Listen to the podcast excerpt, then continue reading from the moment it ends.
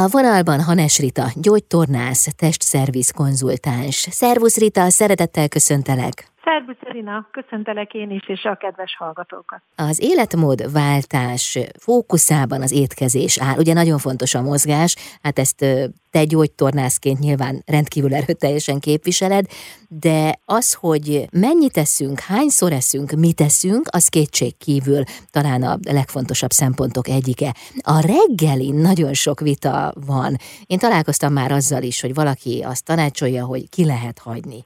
Mi a helyzet a reggelivel?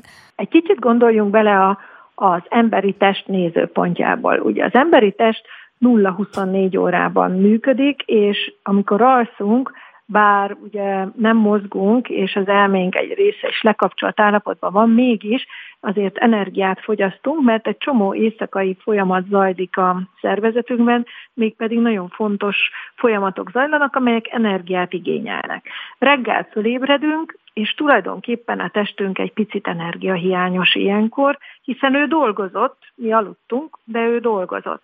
És ilyenkor igazából vágyik vágyik energia utánpótlásra, úgyhogy nem szerencsés, legalábbis a testszervíz életmódváltás segítő program részeként nem hagyjuk ki a reggelit, mert nem csak tapasztalat, de nagyon sok szakirodalom is leírja ezt, hogy reggelizni kell, sőt, még van egy olyan mondás is, talán emlékszel rá, hogy reggeliz úgy, mint egy császár. Igen, igen. És ez és ez valóban így van. Egyébként a kínai orvoslás is, ami ugye több ezer éves múltra tekint vissza, ott is fontos, és ők is úgy tartják, hogy a reggeli az egy nagyon fontos eleme a helyes étkezésnek és az egészségnek. Úgyhogy reggelizni kell. Na de mit?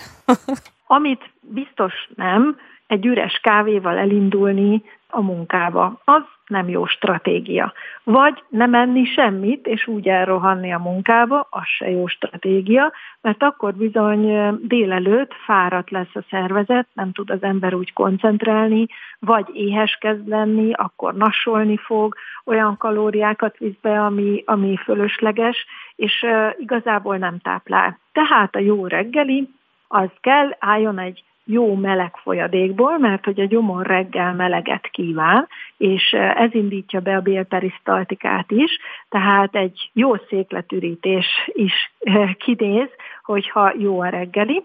Tehát meleg folyadék, legyen ez 3-4 deci, ami lehet teja, akár az embernek a kávéja, hogyha ezt szereti meginni, de utána enni is kell, és ilyenkor valami fehérjére vágyik még a gyomor. Úgyhogy mivel a gyomorsav termelés ilyenkor aktív 7 és 9 óra között, ezért érdemes fehérjéket enni, mire gondolok itt, az a jó, hagyományos rántotta. Az például egy nagyon jó reggeli. Vagy akár tükörtojás, az is egy jó reggeli.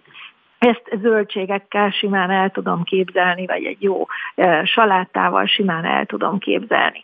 Úgyhogy a tesztszerviz tanítványok ilyesmivel indítják a reggelit, és délig eszükbe se jut az evés utána.